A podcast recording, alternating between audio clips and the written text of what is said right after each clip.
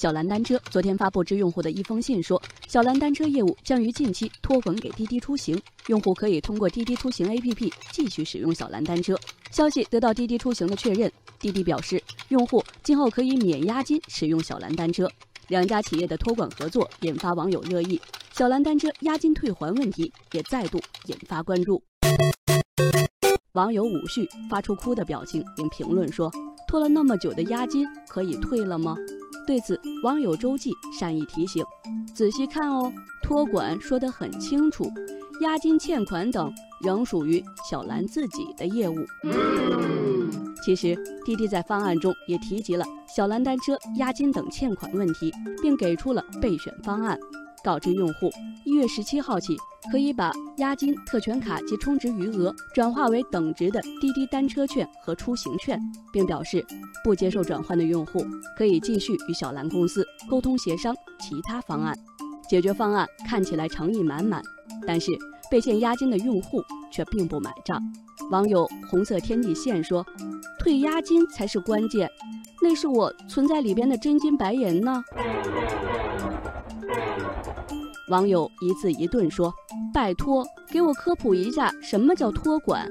公司资金链断裂，资不抵债，还可以把剩余资产托管给别人，品牌和债务自己保留，这样是不是可以永不破产？”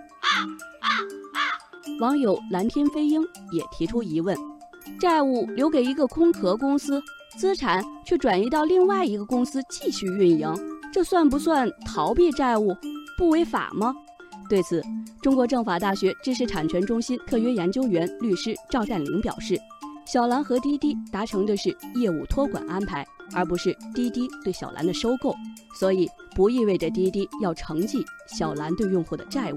而滴滴提供的转换方案来看，也遵循了各方意愿自治原则。”而中研律师事务所律师赵林也评论说：“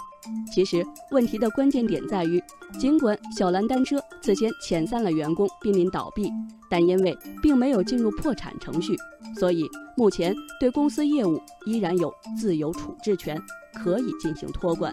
但对债务转移，则需要经过债权人同意。所以滴滴给出的是备选方案。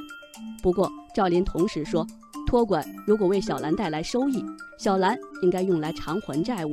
另外，不同意滴滴转换方案的用户，也可以通过向法院提起诉讼，要求小蓝单车偿付押金。